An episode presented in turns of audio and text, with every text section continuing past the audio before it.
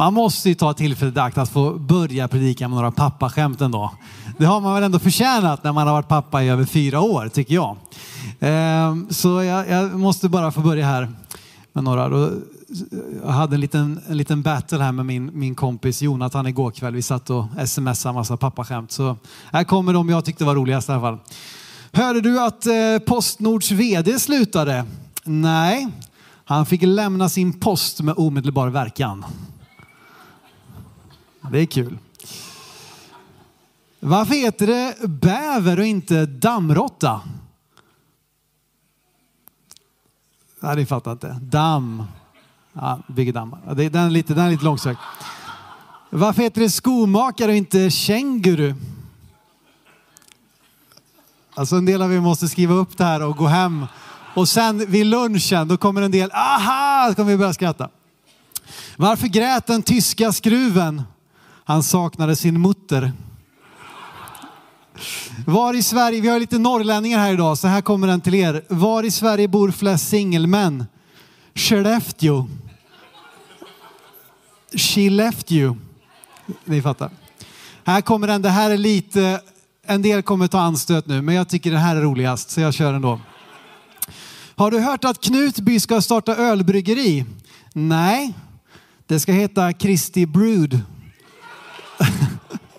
Sorry. Låt oss slå upp vår bibel nu istället. Första, första Johannes, första Johannes kapitel 3. Så ska vi bli lite seriösa här nu. Men man måste få ha lite roligt också va, ibland. Till, i mått, med måtta. Nej då, vi ska ha mycket roligt. Vi ska snart sätta oss ner och skriva manuset för årets slätta film här till Story Christmas. Så att vi måste börja värma upp lite här nu. Okej, nu ska vi läsa Bibeln, första Johannes 3 och 1. Det står så här. Se vilken kärlek Fadern har skänkt oss. Att vi får kallas Guds barn. Och det är vi också. Jag älskar det, vi kallas det inte bara, vi är det också. Världen känner oss inte eftersom de inte har lärt känna honom. Vägen att lära känna den kristna tron är genom att lära känna vår fader. Ibland tänker jag att, att fadern är lite grann den, den bortglömda delen i treenigheten i våra sammanhang.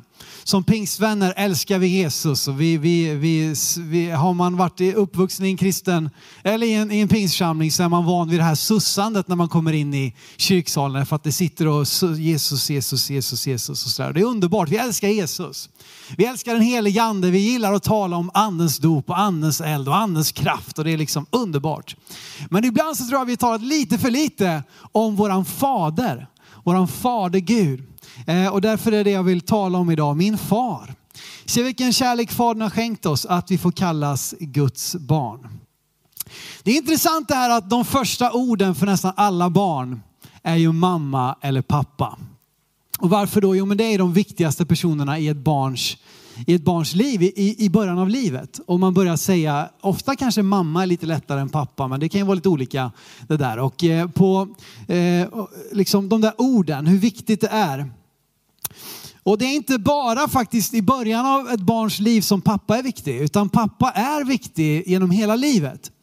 Och det här som jag vet att vi trär oss in, liksom går in på, på, en, på, en, på en känsligt område. Men jag tror ändå vi måste våga tala om, om pappans roll, om, om fäders roll. Eh, en svensk studie granskade 20 års forskning både från Europa, Sverige, USA, Israel och sammanställde eh, en mängd olika studier just för att, eh, som, som har att göra med detta. Och den här kom ut 2008 i Acta Pediatrica, det är väl någon sån eh, medicinsk skrift. Och det visar då att barn som har bra kontakt med sin pappa eller en tydlig fadersfigur under uppväxten drabbas i mindre grad av psykiska problem och beteendeproblem. Doktor Anna Sarkadi då, som var ansvarig för den här studien hon säger så här, jag tror ni får det på skärmen också citatet då. Vår utförliga undersökning av 20 års forskning visar att barn totalt sett gagnas av att ha aktiv och regelbunden kontakt med en fadersfigur. Vi fann till exempel olika studier som visar att barn som haft engagerade fadersfigurer rökte mer sällan, kom längre i sin utbildning, mer sällan råkade i klammeri med polisen och fick goda vänner bland barn av båda könen så det var, och jag tycker också det är så viktigt här att lyfta fram att en, en fadersfigur.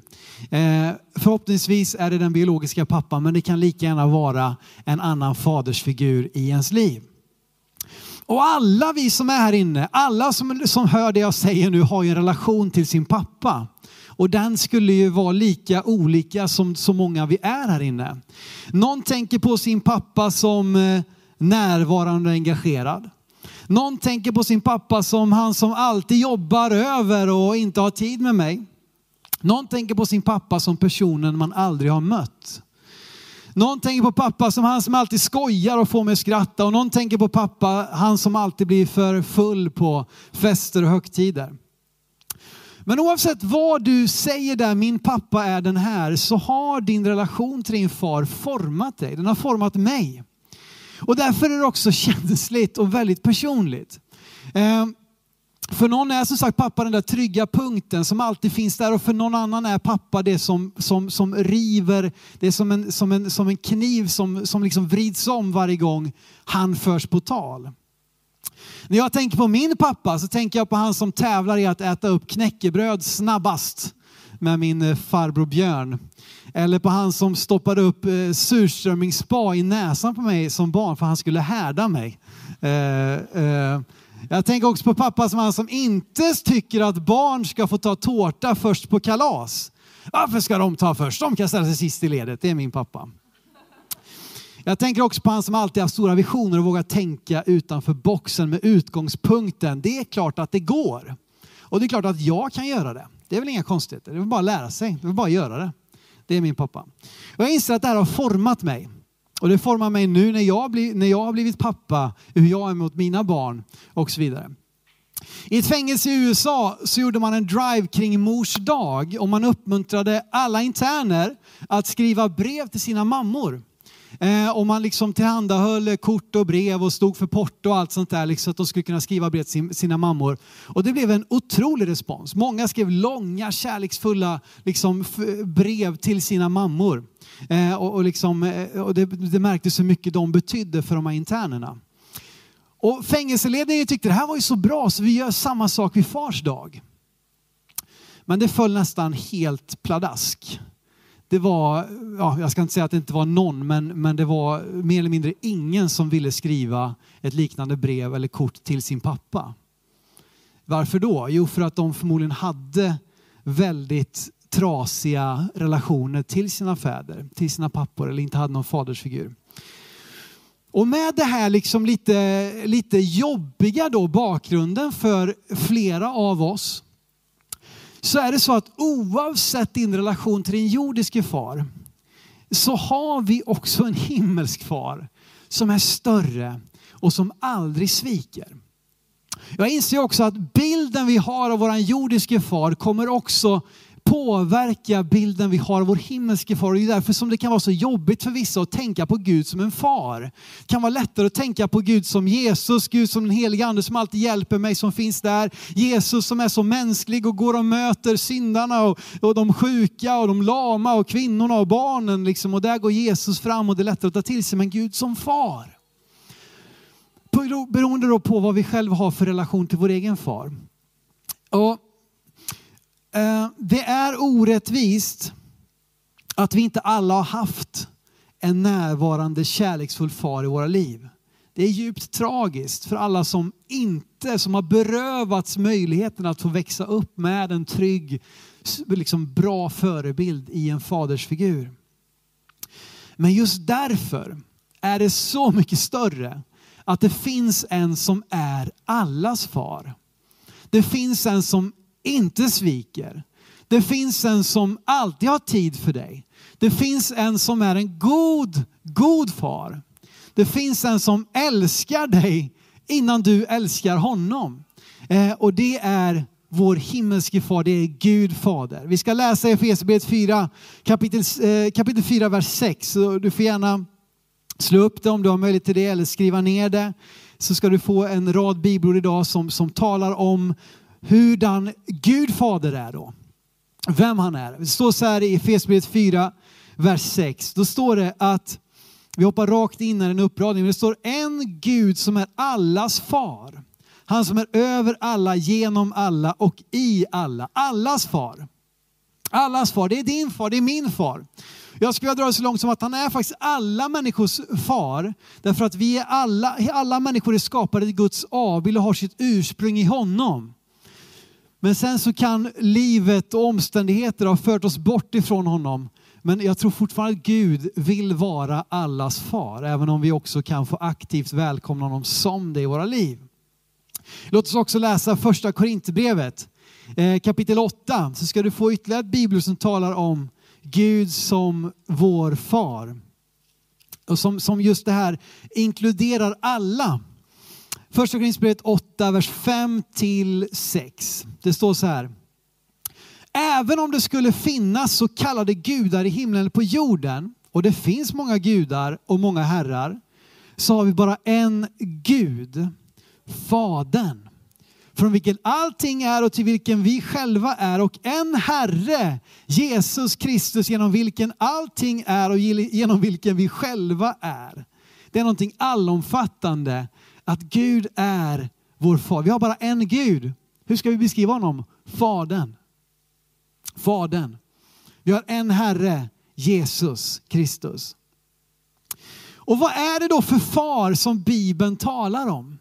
Hur presenterar sig Gud som far i Bibeln? För som sagt, är det en sträng far som vi ska passa oss för att reta upp? Är det liksom en, en, eh, en pappa som, som aldrig är hemma eller aldrig har tid med oss? Är det en pappa som är maktfullkomlig liksom, och som bara använder sin auktoritet för att styra oss med järnhand? Eller hur är Gud fader? Vad är det för bild som NT, Nya Testamentet, målar upp av Gud, vår far? Det skulle kunna sammanfattas i ett enda ord. Ett enda ord skulle vi kunna sammanfatta Nya Testamentets beskrivning av hurdan Gud är som din och min far. Och det är ordet Abba. Abba.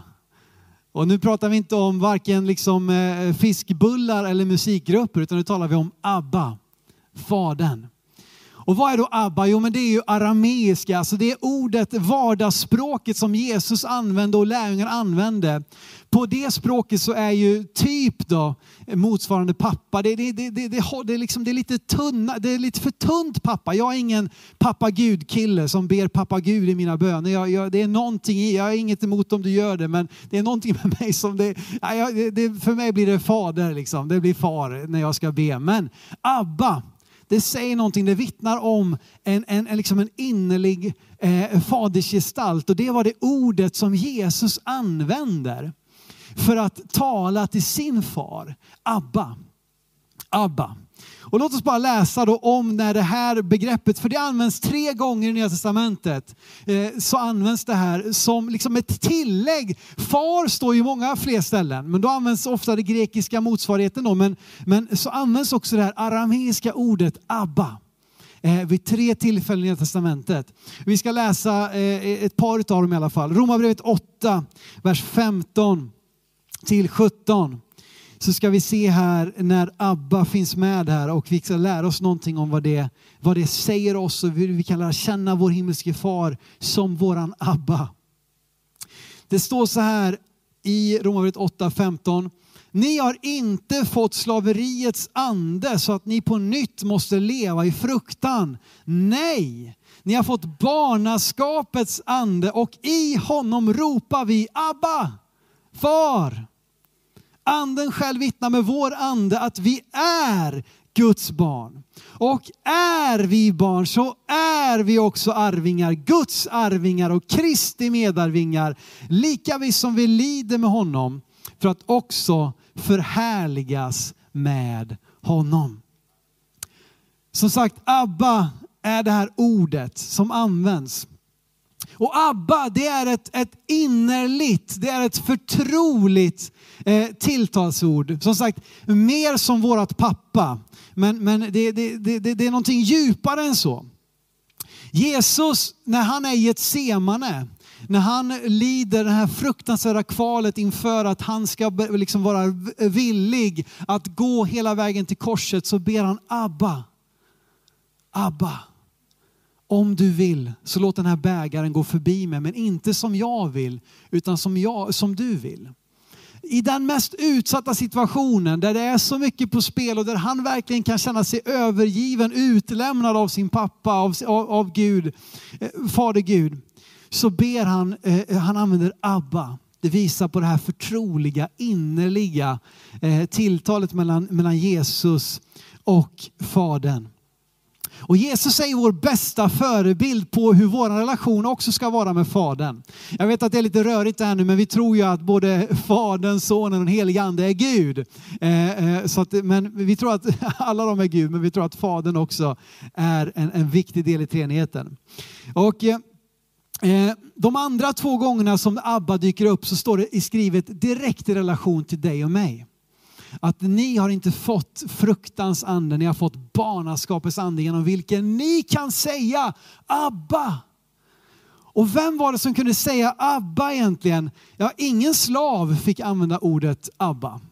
Ingen tjänare fick använda ordet Abba. Det var förbehållet för så att säga äkta barn eller fria äkta barn i hushållet. Alltså på den här tiden, det kan vi tycka vad vi vill om, men alltså var du slav då tillhörde du ju din, din herre så att säga och du kunde kalla honom fader. För fader kan ju användas som ett, liksom ett hedersord, ett, ett, en, liksom en titel som vi kan använda till, till varandra för att visa respekt. Eh, Javad som är med i kyrkan, han tycker han är så härlig. Han brukar hälsa på mig när han kommer till kyrkan och säger Father. Jag tycker, jag tycker det är någonting härligt med det.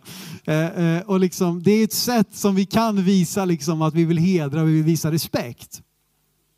Men Abba, det fick inte användas av varken slavar eller tjänare utan bara de, det fria barnet i hushållet. Bara de som fick använda eh, eh tilltalsnamnet Abba.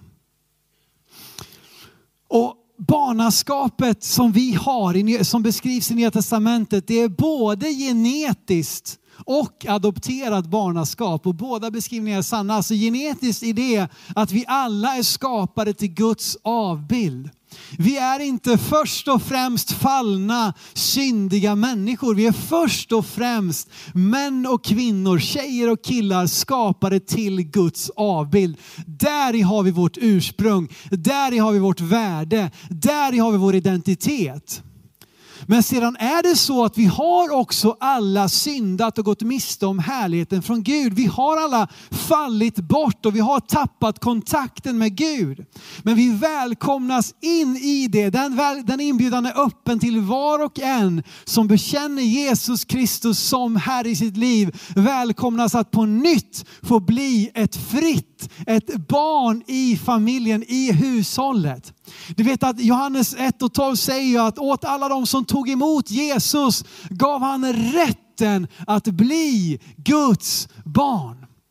Så det är både så att det är genetiskt, vi har vårt ursprung i Gud, men vi blir också adopterade, intagna in i familjen genom tron på Jesus. Så blir vi inte bara inbjudna att bli medlemmar i en församling, vi blir inte bara inbjudna att få vara volontärer eller ledare eller fans eller åhörare eller någonting, att vi blir inbjudna att bli barn till Gud. Fria barn som har alla de rättigheterna som ett, som ett, så att säga, ett biologiskt barn har. Alla de rättigheterna blir oss givna genom tron på Jesus Kristus och vi får säga Abba. Abba. Vi får använda det tilltalet när vi närmar oss vår himmelske fader. Och det, det är ett tecken på det mest förtroliga eh, liksom, eh, ordet som vi kan använda. Och jag blir liksom nästan rörd när jag tänker på det. Eller jag blir rörd inte bara nästan. Och vad säger då det här bibelordet vi just läste nu, Romarbrevet 8 och 15? Vad vittnar barnaskapet om? Ja, för det första så vittnar det om att vi är fria. Vi är fria. Romarbrevet 8 15. Ni har inte fått slaveriets ande så att ni på nytt måste leva i fruktan. Nej, ni har fått barnaskapets ande genom vilken vi, och i honom ropar vi Abba far. Abba far. Du vet att så mycket omkring oss, eh, inte minst den tiden vi, alltså det är väl så i alla tider så finns det mycket som vill fylla oss med fruktan. Och just nu så kan vi rada upp både en och två och tre och fyra saker som vill fylla dig med fruktan.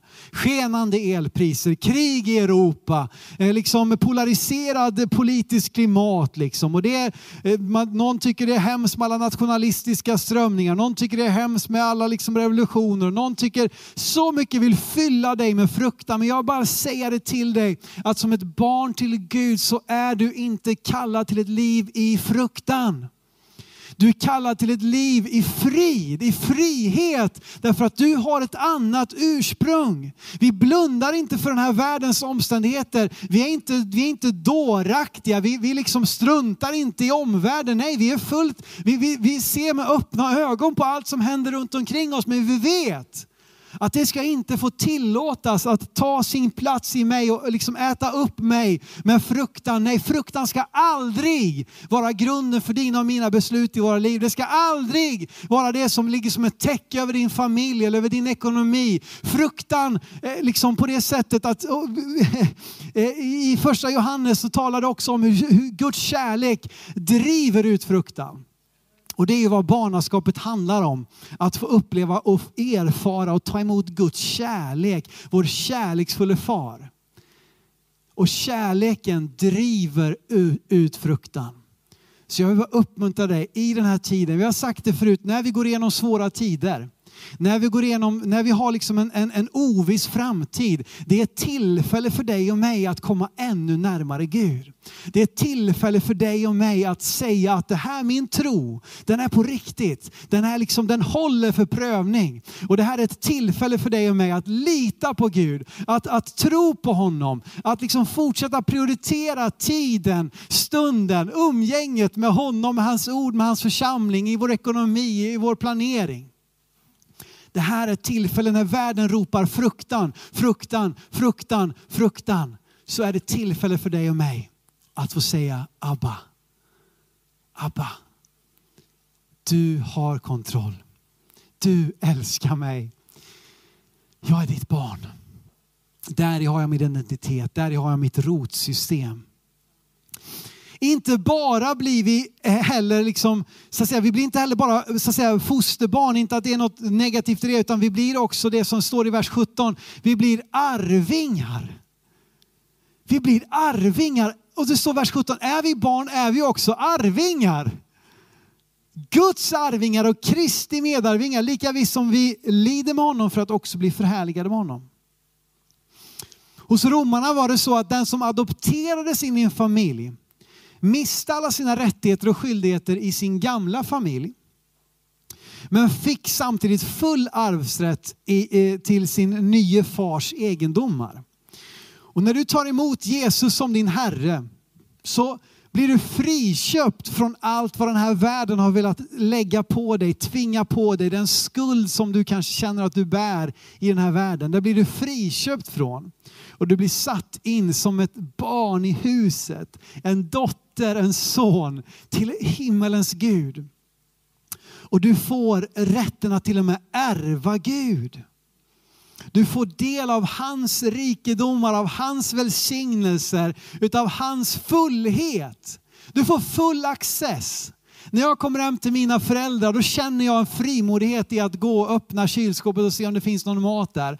Eh, liksom jag känner en frimodighet att gå och lägga mig på soffan och, och liksom ta en, en liten tupplur. Därför att jag är, jag, är, jag är en son i huset. Jag känner inte samma frimodighet när jag är hos någon annan som inte är mina föräldrar. Eh, sen är det också så att det kommer också här ett allvar. Vi läste att lika visst som vi lider med honom för att också bli förhärligade med honom. Så att det finns det som Martin beskrev förut om kristna som lider förföljelse över hela världen. Det finns ett allvar i att sätta sitt hopp till Gud, att det, kom, det kommer inte gillas av alla. Det kommer inte ses positivt av alla. Någon kommer vilja håna dig. Någon kommer kanske bli, liksom gå miste om en befordran på en arbetsplats. Någon kommer att bli utpekad i sin skolklass som den här konstiga killen eller tjejen. Det finns ett mått av lidande i att följa Jesus. Jesus köpte oss fri från syndens slaveri, från, från sjukdom, från allt det som liksom eh, på, på korset. Vi vet i Jesaja 53 att det var våra missgärningar han tog. Straffet blev lagt på honom, genom hans sår är vi helade. Men han har inte köpt oss fria från, från eh, förföljelselidandet. Det är ett lidande vi är kallade att, att bära. Att utstå förföljelse för vår tro. Det är en del utav att vara en Jesu lärjunge. Eh, och det måste vi vara beredda på. Det kan mycket väl bli så att det kommer bli tuffare tider i, även i vårt land. Även om vi inte tror att vi kommer att riskera att bli misshandlade och, och ihjälslagna och, eh, eh, så, så, så är det mycket möjligt så att det kommer stramas åt. Det kan vara banker som inte vill ha att göra med, med kyrkor. Det kan vara liksom, vi vet inte vad som väntar. Men vi får vara redo på det. Men vi vet att vi har vår identitet i Gud. Och vi ska inte låta det heller då fylla oss med fruktan. Det är lugnt. Gud har lovat att vara med oss vad vi än möter. Du vet att den iranier som blir fängslad för sin tro, den indier som blir misshandlad för sin tro, den algerier som blir, som blir vräkt för femte gången på ett år på grund av sin tro, kan på samma gång som de upplever allt detta får känna en frid i sitt hjärta. Därför att de får säga Abba, du har hand om mig. Du har kontroll. Det du ger mig är mer värt än vad de här försöker ta ifrån mig. Jag har min tillhörighet i Gud. Det sista som jag tänker på att alla de tre gångerna där Abba dyker upp i Nya Testamentet så står det också tillsammans med den grekiska motsvarigheten far. Det står Abba, far. De vill översätta, de vill förklara vad Abba betyder. Och då tänker jag, då har vi det arameiska jämte det grekiska. Och det här tänker jag också vittnar om att vi är ett. Att vi är ett folk. Judar och hedningar. Vad vi än har för hudfärg, vad vi än har för liksom ursprung, vad vi än har för socioekonomisk ställning i, vårt land, så är vi ett. Abba och fader. Arameiska, grekiska står sida vid sida och det vittnar om att vi är ett i Kristus. Oavsett om vi har olika släkthaver, oavsett om vi har olika färg på vår hud, oavsett om vi talar olika språk så är vi ett i Kristus och det är allas vår far. Vi förenas i barnaskapet med troende, med, med, med Jesus troende över hela vår värld. Och det är någonting djupt vackert i det. Här förenas vi. Här skiljs vi inte åt av landsgränser, utav politisk tillhörighet, utav språkliga gränser. Nej, vi förenas istället i barnaskapet till vår himmelske Fader. Och det jag vill uppmuntra dig till, vare sig du har en trasig relation till din far, eller om du har en, en underbar pappa som du älskar mer än något annat kanske. Så vill jag uppmuntra dig och jag vill uppmuntra mig att lära känna din himmelske far. Lär känna honom. Studera, meditera, läs Guds ordet om vad Nya Testamentet och hela Bibeln lär oss om Gud som far. Och låt det få forma dig. Låt det få prägla dig. Låt det få bli det som bygger din gudsbild. För vad sa egentligen Jesus? I Johannes 14 och 6 han säger, jag är vägen, sanningen och livet. Vad är syftet med det då? Vad, vad, hur är det fortsättningen på versen? Ingen kommer till Fadern utom genom mig. Jesu mål med sitt liv, med sin försonande frälsning som han köpte på korset det var att föra oss tillbaka till Fadern. Att föra oss in i barnaskapet på nytt. Lärjungarna frågar Jesus, Jesus lär oss att be. Precis som alla lärjungar frågade sina rabbis och sina mästare, hur ska vi göra, hur ska vi tänka, hur ska vi be? Vad säger Jesus? Så här ska ni be. Vad ska vi be? Jag hörde någon säga det, vad ska vi be? Fader vår eller vår Fader om du så vill. Så här ska ni be. Fader vår som är i himlen. Och så mycket av bönen i Nya Testamentet är riktad till Fadern. Och tänk om vi har glömt bort honom. Genom att, ja, jag vet inte vad. På olika sätt så tror jag att vi så ofta har förminskat Faderns roll i treenigheten. Jesus ger oss access till Fadern. Vi får komma i Jesu namn till Fadern och ta emot utav hans godhet. En far som är perfekt, en far som är rättvis, en far som är kärlek. Ska vi läsa till sist då det andra bibelordet i Nya Testamentet som relaterar just Abba till dig och mig. Galaterbrevet 4, vers 67. Vi kan lösa att vi ställer oss upp tillsammans när vi läser det här bibelordet till sist här. Vi kan behålla liksom ett, ett, ett fokus på Guds ord, på det som han vill göra och så kan vi också göra oss redo faktiskt att ta emot från honom. Gudsordet är aldrig tänkt att bara läsas och formuleras ideologiskt och filosofiskt. Utan Guds ord är till att predikas för att vi också kan få ta emot det. Evangeliet är goda nyheter som vi kan få ta emot. Så gör dig redo just nu att ta emot ifrån Gud själv. Galaterbrevet 4, vers 6 till 7. Jag ska läsa faktiskt från Nu-bibeln. Och det står så här. Eftersom ni är barn har Gud sänt sin sons ande in i vårt hjärta som ropar Abba, Fader. Du är alltså inte längre slav utan barn. Och i egenskap av barn har du också av Gud gjorts till arvtagare. Du är inte längre slav under synden. Du har inte heller blivit slav till Gud. Vi kallas att lyda honom, att följa honom, men det är ett frivilligt underordnande som vi väljer. Vi tvingas inte till det. Men vi inbjuds att underordna oss vår himmelske far, för det är också Bibeln full utav. Ordning och reda. Heder, hedra den som hedras bör. Och vi får hedra vår himmelske far. Men vi får framförallt lära känna honom som Abba. Och jag tackar dig Gud att du är här mitt ibland oss just nu. Jag ber heligande visa Fadern för oss. Hjälp oss heligande att, att förstå vem vår himmelske far är. Hjälp oss att bearbeta vår relation till vår jordiske far. Att inte överföra en felaktig bild som, som har orsakats av vår relation till vår egen far eller kanske den saknad, den sorg, den smärta som finns kopplat till det.